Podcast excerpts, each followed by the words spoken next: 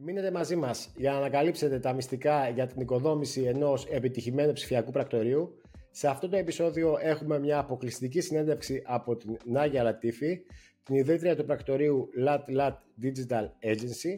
Θα εξερευνήσουμε το ταξίδι της για την οικοδόμηση ενός επιτυχημένου πρακτορείου ψηφιακών υπηρεσιών και θα εμβαθύνουμε στις προκλήσεις, τις στρατηγικές και τα πολύτιμα μαθήματα που πήρε από την πορεία της.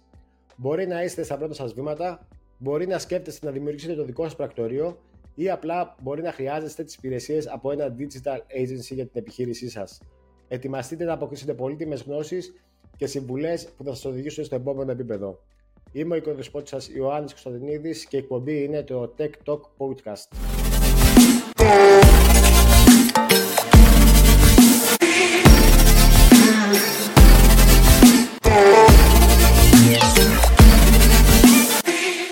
Να καλωσορίσω και να ευχαριστήσω που είσαι μαζί μας, Νάγια. Καλησπέρα. Καλησπέρα, Ιωάννη. Ε, ευχαριστώ πολύ για την πρόσκληση. Ε, χαίρομαι πολύ που είμαι μαζί σας σήμερα. Τέλεια. Ε, για τον κόσμο που δεν σε γνωρίζει, ε, λέω να ξεκινήσουμε να μας δώσεις μερικές πληροφορίες για εσένα, την εμπειρία σου και το background σου, έτσι λίγο να α, ξέρει και ο κόσμος, οι ακροατές μας, α, περί τίνος πρόκειται και ποια είσαι. Τέλεια. Ε, είμαι η Νάγια, λοιπόν. Ε, έχω σπουδάσει νομική, αυτό ήταν το προπτυχιακό μου. Ε, πολύ γρήγορα κατάλαβα ότι δεν είναι αυτό με το οποίο θέλω να ασχοληθώ στην ζωή μου. Ε, ολοκλήρωσα τις σπουδές μου και στη συνέχεια ανακάλυψα ότι το marketing είναι το πάθος μου και αυτό που μου ταιριάζει. Πραγματοποίησα λοιπόν ένα μεταπτυχιακό ε, στο Οικονομικό Πανεπιστήμιο Ε, και έκτοτε έχω εργαστεί στο κομμάτι του marketing σε μεγάλα διαφημιστικά agencies και εταιρείες της Ελλάδας και παράλληλα ε, εργαζόμουν ως freelancer αναλαμβάνοντας μόνη μου πελάτες και projects. Αυτό ε, μετά από μερικά χρόνια οδήγησε στην επιθυμία μου ε, να είναι κάτι που θα κάνω επίσης και έτσι ίδρυσα το δικό μου digital marketing agency. Ωραία. Long story short. Ε, αυτά. Και πολλές σπουδές και πολλή εμπειρία. Ε, θα μας τα πεις έτσι αναλυτικά στην πορεία. Θα σε ανακρίνουμε λίγο σήμερα. Ε, να ξεκινήσουμε Τέλεια, λίγο... γι' αυτό είμαι εδώ. Να ξεκινήσουμε να πούμε έτσι λίγο για τον κόσμο που μπορεί να μην γνωρίζει. Ε, τι είναι το digital agency? Ε, εννοείται. Ε, ουσιαστικά ένα digital marketing agency ε, είναι ένα πρακτορείο ε, το οποίο παρέχει ε, συμβουλές και υπηρεσίες ε, διαδικτυακής διαφήμισης. Δηλαδή οι υπηρεσίες του έχουν να κάνουν μόνο με τον ψηφιακό κόσμο. Ε, τι σημαίνει αυτό? Ε, μπορεί να αφορά την διαχείριση των δημοσιεύσεων στα social media. Ε, μπορεί να αφορά ε, πληρωμένες διαφημίσεις σε διάφορες πλατφόρμες, Facebook, Instagram, Google και πολλές ακόμα. Ε, να αφορά τη συνολική ε, παρουσία ενός brand ή μιας επιχείρησης στο διαδίκτυο. Ε, για παράδειγμα, το influencer marketing, email marketing, copywriting, ες ι ο.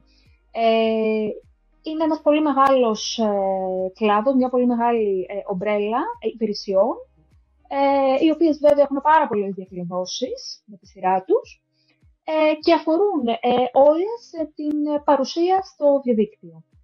Μου δίνεις πολλές πληροφορίες και όρους, θα τα πούμε αναλυτικά και σε επόμενα επεισόδια. Τι είναι το κάθε τι από αυτά που ανέφερες, αλλά ήθελα έτσι μια μικρή ε, περιληπτική έτσι, εξήγηση του τι είναι το, το digital agency για ανθρώπους που μπορεί να μην γνωρίζουν. Να πάμε στο γραφείο. Τι σε οδήγησε, τι σε κέρδισε στη δημιουργία έτσι, του πρακτορείου αυτού, ποιο είναι το όραμά σου? Γιατί είχες κάνει και σπουδές νομικής και μετά στην πορεία άλλαξες. Τι είναι αυτό έτσι που σε κέρδισες στον κλάδο? Εντάξει, ουσιαστικά εγώ σχεδόν ευθύς εξ αρχής ήξερα ότι σπουδάζοντας νομικής δεν είναι μάλλον αυτό με το οποίο θα ασχοληθώ. Ε, επέλεξα οικονομική γιατί είναι σίγουρα ένα καλό πτυχίο και σίγουρα είναι ένα καλό εφόδιο για αυτά που ήθελα να κάνω στη συνέχεια. Ε, οπότε μου έχει ήδη προσφέρει πολλά. Ε, Ξέρεις όμως, ε, όταν είναι κανείς ε, πολύ μικρός, ε, δεν είναι σίγουρος με το τι θέλει να ασχοληθεί και είναι σημαντικό να το επισημαίνουμε αυτό και για μικρότερα άτομα που ενδεχομένως να το πούν. Οπότε δεν είναι αργά ποτέ να αποφασίσεις ότι εγώ θα αλλάξω το, το πλάνο μου ή θα ακολουθήσω ένα άλλο career path. Ε, οπότε, ε, εγώ επέλεξα το marketing. Εκείνη την περίοδο συνομιλιόμουν και με αρκετά άτομα που ασχολούνταν με αυτόν τον κλάδο. Παρακολούθησα κάποια σεμινάρια και όντως μετά από τις σπουδές μου ήταν, είδα ότι όντως ήταν κάτι που αγαπούσα. Και ευτυχώς αυτό επιβεβαιώθηκε όχι μόνο στις σπουδές, αλλά και στην εργασιακή μου εμπειρία.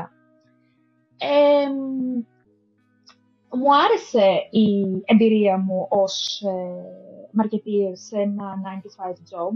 Εγώ έχω δουλέψει μόνο σε διαφημιστικές εταιρείες της agencies, για το παρόν τουλάχιστον, όχι σε roles in-house marketing. Ήταν κάτι που μου άρεσε, που μου προσέφερε πολλά εφόδια και soft skills και γνώσεις πάρα πολύ. Ε, αλλά επειδή όπως σου προείπα, ε, αναλάμβανα και μόνη μου κάποια projects, νομίζω ότι αυτό με κέρδισε. Και με κέρδισε γιατί ε, μου άρεσε η ελευθερία που μπορεί να μου παρέχει ε, η δική μου δουλειά. Ε, αρχικά ως προς το ότι μπορώ να φτιάχνω μόνο μου το πρόγραμμά μου, να δουλεύω τις ώρες που εγώ επιθυμώ, να δουλεύω από ποιο μέρος ε, της γης επιθυμώ, να δουλεύω με το δικό μου workflow, ε, να έχω εν πάση περιπτώσει μια μεγάλη αυτονομία. Και αυτό είναι κάτι που ενδεχομένως ταιριάζει και και στη δική μου προσωπικότητα. Ε, και μου άρεσε επίσης γιατί, ε, και μου αρέσει γιατί μου αφήνει περισσότερα, ε, περισσότερα περιθώρια ε, δημιουργικότητας ε, και ελευθερίας, κάτι που ενδεχομένως ε, δεν είχα στους ε, προηγούμενους ε, ρόλους μου. Όταν δουλεύεις υπαλληλικά, εγώ να κρατήσω ότι ποτέ δεν είναι αργά για αλλαγές και σίγουρα οι νέοι, ας το πούμε, που θα που πρέπει στα δεκαοκτώ τους να διαλέξουν ένα επάγγελμα που θα κάνουν μετά από εφτά οχτώ χρόνια ε, είναι πολύ έτσι δεσμευτικό και καταναγκαστικό. Οπότε ποτέ δεν είναι αργά για αλλαγές, να κυνηγήσουμε τα όνειρά μας. Να πάμε στο, στην πρώτη ενότητα για την, την, κατά την ίδρυση του γραφείου σου. Τι προκλήσεις αντιμετώπισες, τι είδους ήταν αυτές? Σίγουρα είναι πολύ, μια πολύ μεγάλη πρόκληση το να προσπαθεί κανείς να δημιουργήσει κάτι δικό του. Είτε αυτό είναι agency, είτε είναι ένα καινούριο brand, το προϊόν, υπηρεσία, οτιδήποτε κανείς χτίζει από το μηδέν. Σίγουρα είναι κάτι δύσκολο. Γενικά εγώ ε, όταν πήρα την απόφαση ότι όντως αυτό το μικρόβιο που έχει μπει μέσα μου να κάνω κάτι δικό μου, θα το κάνω όντως και δεν θα είναι απλώς ένα πλάνο και ένα όνειρο, αλλά ε, γίνεται πραγματικότητα. Πήρα, κλήθηκα να πάρω κάποιες αποφάσεις. Όσο καιρό εργαζόμουν σε full-time job, άρχισα να χτίζω το site μου, άρχισα να... να χτίσω το agency ουσιαστικά. Οπότε εκείνη την περίοδο είχα να ανταπεξέλθω σε ένα γρήγορο, σε ένα δύσκολο, συγγνώμη, ε, πρόγραμμα. Οι προκλήσεις λοιπόν ποιες είναι? Είναι προκλήσεις οι οποίες είναι οικονομικές. Το να μπορείς να επενδύσεις ένα μικρό ή ένα μεγαλύτερο ε, κεφάλαιο έτσι ώστε να βάλεις τις πρώτες βάσεις για το agency σου ή για τον brand το οποίο χτίζεις. Ε, οι προκλήσεις είναι προσωπικές. Ε, να αποφασίσεις ότι ε, θα υπάρχουν μέρες που θα δουλέψεις πάρα πολύ, θα υπάρχουν μέρες που θα θυσιάσεις ε, ε, τον ελεύθερο χρόνο σου ή διάφορες δραστηριότητες.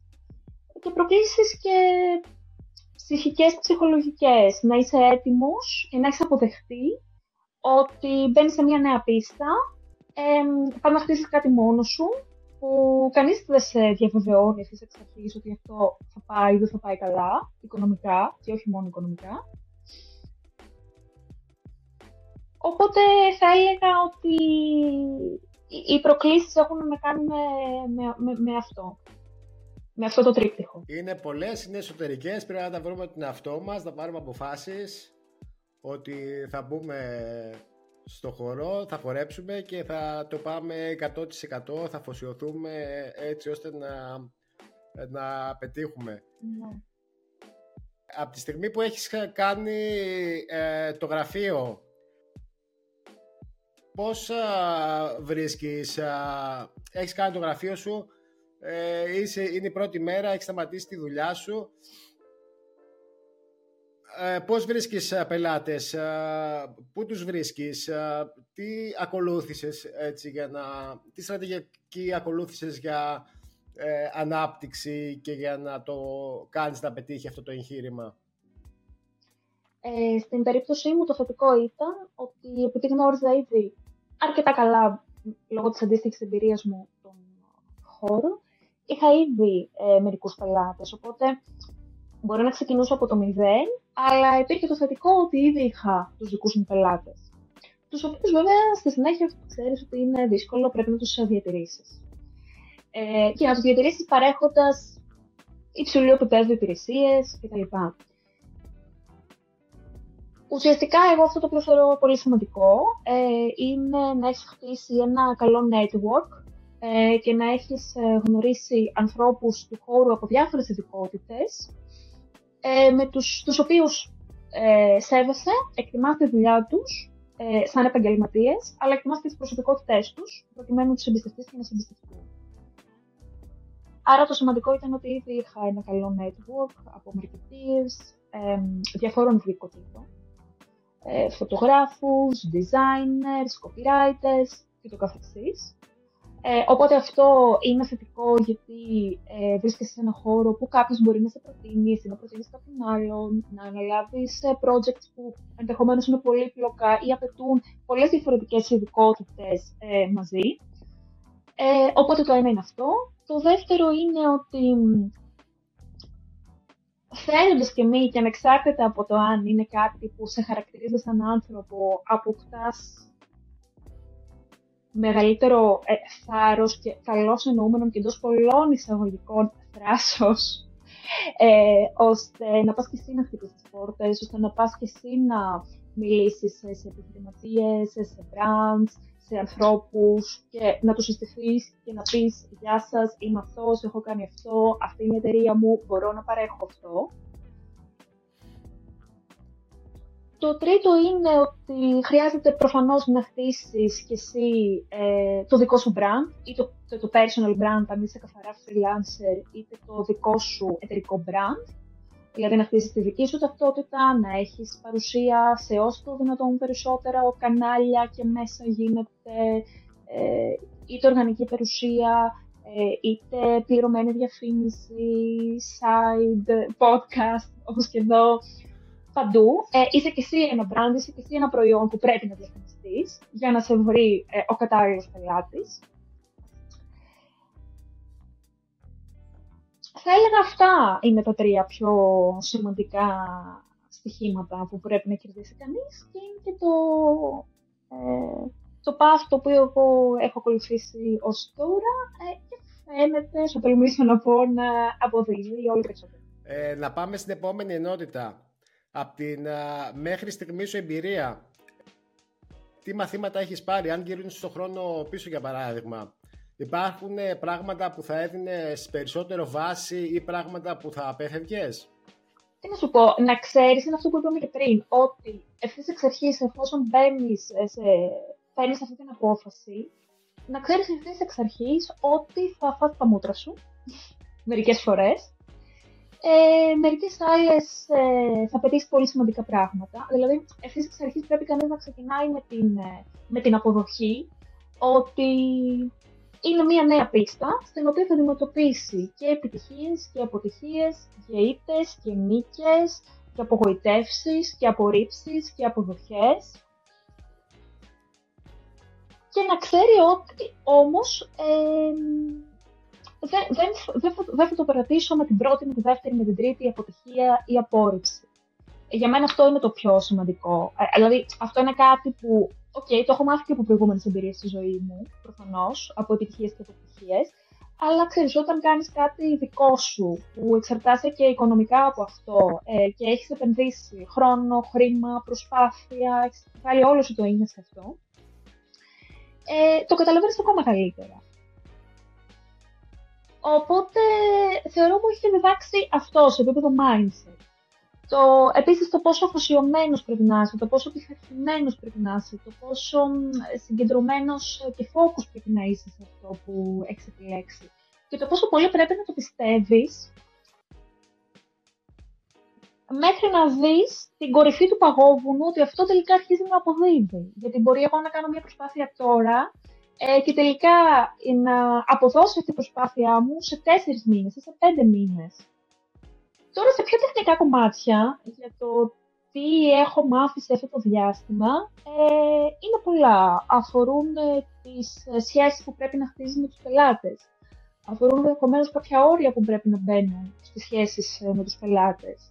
Ε, ε, αν θες μπορούμε να μιλήσουμε και για το οικονομικό σκέλος, το πώς ε, κοστολογεί κανείς τις υπηρεσίες του και πώς τις κοστολογεί σωστά. Ε, έτσι ώστε ε, ο χρόνος που αφιερώνεις σε ένα project ε, τελικά να είναι value for money προφανώς και για τον πελάτη ε, αλλά και τον ίδιο τον ε, marketer. Το workflow το οποίο χτίζει για μένα είναι κάτι πάρα πολύ σημαντικό.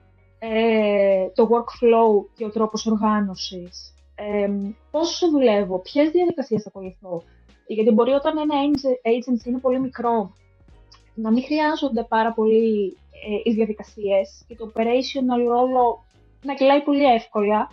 Αλλά ξέρεις και υπάρχουν και παραδείγματα από πολύ μεγάλα agencies αυτή τη στιγμή που επειδή ξεκίνησαν όμως μικρά agencies και προφανώς κάτι έκανε πολύ καλά και πήγανε ραγδαία πολύ ψηλά, ε, χάθηκε το κομμάτι του, του, του operation. Ποιες διαδικασίες ακολουθώ. Ε, οπότε όλα αυτά είναι καλό να τα σκέφτεται κανείς ευθύς εξ αρχής. Αν θες να μιλήσουμε δηλαδή για το πρακτικό κομμάτι. Ε, όλα αυτά είναι σίγουρα τέχνη έρευνα. Δηλαδή, προφανώς ε, έχω κάνει λάθη σε αυτό το κομμάτι. Και από αυτά τα οποία βλέπω με την εμπειρία μου, προσπαθώ την επόμενη φορά να τα διορθώσω και να τα κάνω καλύτερα. Ε, να πούμε ότι για, και για τα άλλα πρακτορία ας πούμε, που έχουν ξεκινήσει και είναι πολύ επιτυχημένα. Ε, ότι πολύ σημαντικό είναι και το timing, την χρονική στιγμή που μπήκαν στην αγορά. Μια άλλη παρατήρηση σε αυτά που είπες ε, και είναι λίγο αστείο, είναι αυτό το meme που υπάρχει με το άλογο που το μισό είναι πεντακάθαρο και, ε, που είναι ας πούμε οι προσδοκίες του πελάτη και το budget που είναι μπουτζουρωμένο ένα άλογο. Σωστά, αυτό, αυτό σωστά, υπάρχει σωστά, πολύ στο... Σωστά. Και στον πάτη να πω βέβαια, ναι, ε, συγγνώμη σε διέκοψα, και σε αυτό βέβαια να προσθέσω ότι το budget έχει να κάνει και με το budget που έχεις να δώσεις ως καθαρό budget, π.χ. να τρέχεις πληρωμένες διαφημίσεις, αλλά και το budget, το fee που αναλογίζει στον freelancer ε, ή στο agency. Ε, οπότε ναι, εντάξει, συνήθως ε, οι πελάτες και τα brands και ε, ενδεχομένως επιχειρηματίες που οι ιδιοκτήτες είναι και τα άτομα που θα μιλήσουν με τον marketer, επομένως μπορεί να μην έχουν γνώσεις marketing, ενώ δεν είναι managers σε μεγάλες εταιρείες κλπ. Ε, μπορεί να ζητάνε πάρα πολλά πράγματα με ένα πολύ μικρό budget και ξέρεις, αυτό δεν είναι πάντα εφικτό και είναι δύσκολο και εκείνοι να το κατανοήσουν πλήρως. Γιατί ο τομέας ενώ της εξειδικευσής τους είναι πολύ διαφορετικός. Η δουλειά μας είναι να τους προσγειώνουμε, να τους εκπαιδεύουμε και να τους καθοδηγούμε στο σωστό ε, ε, σημείο. Νάγια, επόμενη ερώτηση. Ε, τι στρατηγικές ή πηγές ακολουθείς για την δική σου ε, αυτοβελτίωση? Είναι κάποιος μέντορας, είναι βιβλία, είναι εκπαιδεύσεις, είναι από τον καθημερινό πειραματισμό που θα κάνετε έτσι σε διάφορα project? Σίγουρα ο πειραματισμός πάντα είναι μέσα στο παιχνίδι. Ε, Κάποια πράγματα, άμα δεν τα τεστάρεις, να δώσεις πώς λειτουργούν στην πράξη, δεν μπορείς να δεις ευθύς της αρχής ποιο θα είναι το αποτέλεσμά τους. Επομένως, πειραματίζεσαι, τεστάρεις, κρατάς κάτι που έχει πάει καλά, πετάς κάτι που δεν έχει πάει καλά. Ε, το δεύτερο είναι σίγουρα ότι παρακολουθώ και διάφορα βίντεο, σε σεμινάρια, ε, άλλους επιχειρηματίες ή ε, άλλους freelancers ή άλλους marketeers σε διάφορους κλάδους, είτε από την Ελλάδα είτε από το εξωτερικό. Ευτυχώς ε, το ίντερνετ και τα social media ε, έχουν κάνει ε, τα πάντα πιο εύκολο ώστε να διαδίδεται πληροφορία. Οπότε σίγουρα είναι καλό να παρακολουθείς άτομα που ήδη τα έχουν καταφέρει, είναι στο ίδιο στάδιο με σένα, για να παίρνεις ιδέες, να εμπνέεσαι ε, και να παίρνεις αυτό το οποίο αυτοί έχουν κάνει και μπορείς να το υιοθετήσεις και να το κάνεις δικό σου.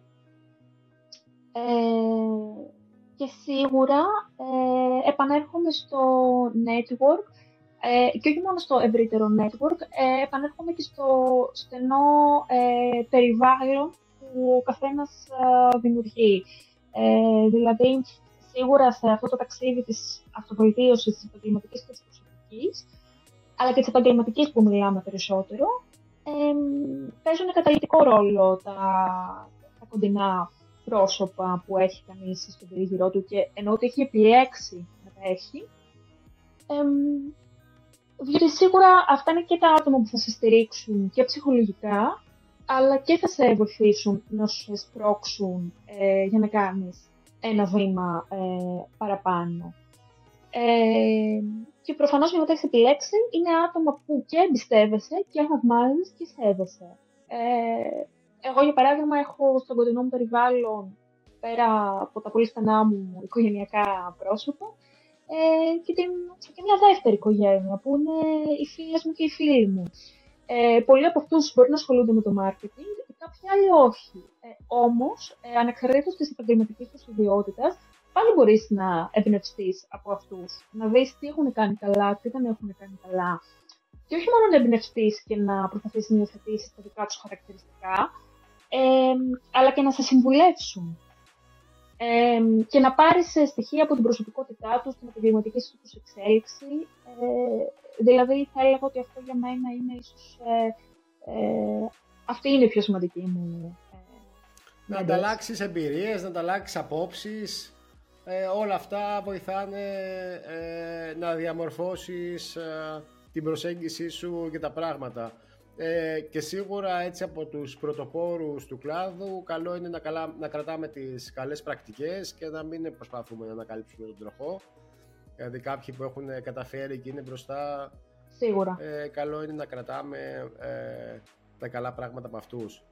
Ε, για να, έτσι για να, τα, να συνοψίσουμε, ε, θα μπορούσαμε να δώσουμε κάποιες ε, συμβουλές ή ιδέες για κάποιον ε, από τους ακροατές που μπορεί να σκέφτεται να ανοίξει ένα δικό του πρακτορείο, ή αν είχαμε κάποιον νέο εδώ και μας ρώταγε ε, τι θα πρέπει να ακολουθήσω, έτσι ε, με επιλεκτικά, με bullets, τι θα μπορούσαμε να το πούμε, που να, τι να προσέξει για το ξεκίνημά του. Στο πρακτικό κομμάτι, Ε, θα πρέπει να έχει την uh, λογική του εντός πολλών εισαγωγικών στρατιώτη. Στρατιώτη απέναντι στον εαυτό του. Ε, δηλαδή, θα πρέπει να ξέρει ότι έχω αυτό το όνειρο, αυτό το όνειρο πρέπει να γίνει πλάνο, άρα πρέπει να μπει ε, χαρτί και μολύβι και να πει ότι, ωραία, έχω αυτή την ιδέα, έχω αυτό το project, έχω αυτό το agency ή έχω αυτό το brand, έτσι, γιατί υπάρχουν και πολλοί νέοι και αυτό είναι πολύ ευχάριστο που κάνουν, δημιουργούν και δικά τους προϊόντα. Ε, από το ότι το φαντάστηκα και το οραματίστηκα, μέχρι του ότι αυτό παίρνει σάρκα και οστά, γίνεται προϊόν ή γίνεται υπηρεσία κτλ. Ε, υπάρχουν πολλά χιλιόμετρα. Οπότε για εμένα στο πρακτικό κομμάτι είναι να καθίσεις στην πραγματικότητα να φτιάξεις ένα business plan. Με τον άλφα ή τον β' τρόπο, να βάλεις όλες τις σκέψεις σου και όλες τις ιδέες σου για το τι θες να κάνεις, να τις βάλεις ε, σε ένα χαρτί. Και να τις δουλέψεις και να τις ξαναδουλέψεις και να τις ξαναδουλέψεις, ε, μέχρι πια αυτό το χαρτί να ξέρεις τόσο καλά και να λες ότι «ΟΚ, okay, ξέρω τι θέλω να κάνω». Γιατί αλλιώς πιστεύω ότι είναι μια κατάσταση στην οποία πολύ εύκολα μπορείς ε, να χωθείς. Και στη συνέχεια, αφού έχεις αυτό το business plan και ξέρεις τι θες να κάνεις, να βάλεις προτεραιότητες και να πεις «ΟΚ, okay, από όλα αυτά που πρέπει να κάνω, που είναι πάρα πολλά τα πρακτικά, ποιο είναι αυτό από το οποίο πρέπει να ξεκινήσω». Και μετά να βάζεις προτεραιότητες. Και έτσι, μέρα με τη μέρα, θα πεις ότι «ΟΚ, σήμερα ε, πέτυχα αυτό». Το σβήνω από τη λίστα. Αύριο αυτό, μετά αύριο αυτό. Και μετά θα γυρίσεις πίσω και λέει ότι «Α, ε, ξέρεις, η Ρώμη δεν χτίστηκε σε μια μέρα». Ε, το να χτιστεί για μένα το agency μου δούλευα ήδη έναν χρόνο πριν, στο παρασκήνιο. Ε, οπότε πρακτικά θα έλεγα αυτό. Και να έχεις υπομονή. Ε, να λες ότι σήμερα έκανα ένα πράγμα και το έκανα καλά από αυτά που έπρεπε να κάνω. Μπράβο μου. Ή τη δεύτερη μέρα. Δεν το κατάφερα αυτό, δεν μου βγήκε χρονικά ή έτυχε μια αναποδιά και δεν μπόρεσα να το ολοκληρώσω.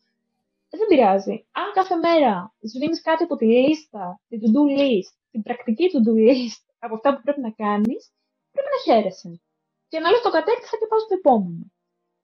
Αυτό είναι για το γραφειοκρατικό κομμάτι, αν θες. Και μιλάω από το να βρεις λογιστή, μέχρι να φτιάξεις το site, μέχρι να φτιάξεις τα χαρτιά σου. Είναι χίλια δύο πράγματα και χίλιες δύο υποκατηγορίες. Τις οποίες πρέπει να τα επεξέλθει. Τώρα στο ψυχολογικό κομμάτι που όπως βλέπεις μου αρέσει να εστιάζω, είναι αυτό που είπαμε πριν. Να αποδεχτείς ότι μπαίνεις σε ένα νέο κεφάλαιο στη ζωή σου, να πάρεις αποφάσεις, ε, να έχεις υπομονή μαζί με επιμονή. Αυτά τα δύο πρέπει πάντα να πηγαίνουν το πακέτο, πιστεύω. Να έχεις αφοσίωση, να έχεις πειθαρχία, να αποδεχτείς ότι θα φας μερικά χαστούκια. Να έχεις δίπλα σου ανθρώπους που ξέρεις ότι θα σε στηρίξουν. Να έχεις consistency.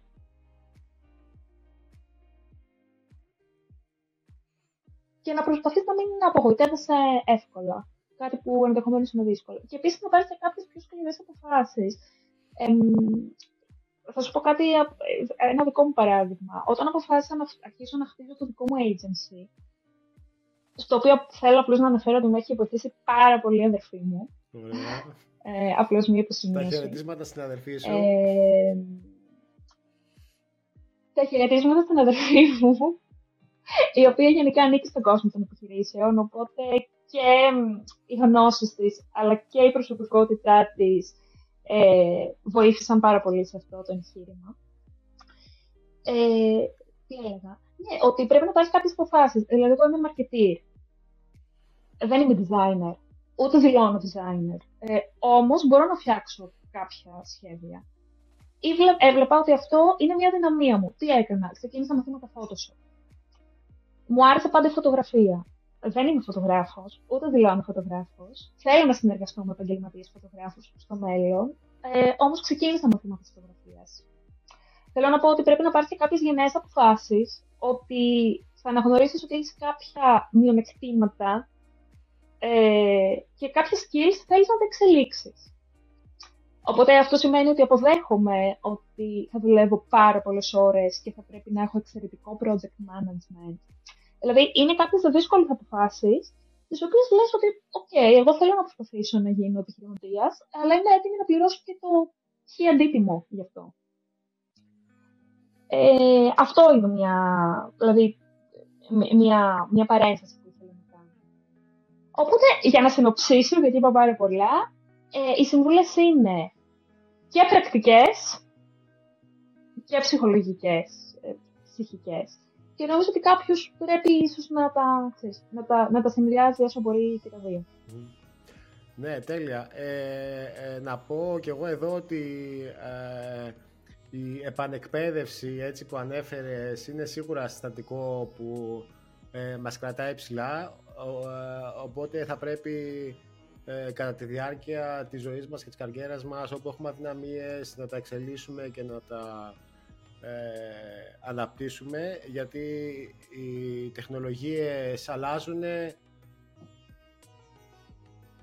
νέες τάσεις βγαίνουν, νέοι νόμοι ας πούμε στο marketing και σε αυτά με τις πλατφόρμες ε, καθημερινά ε, αλλάζουν, οπότε πρέπει να προσαρμοζόμαστε, να εκπαιδευόμαστε και να μένουμε έτσι ανταγωνιστικοί στο περιβάλλον.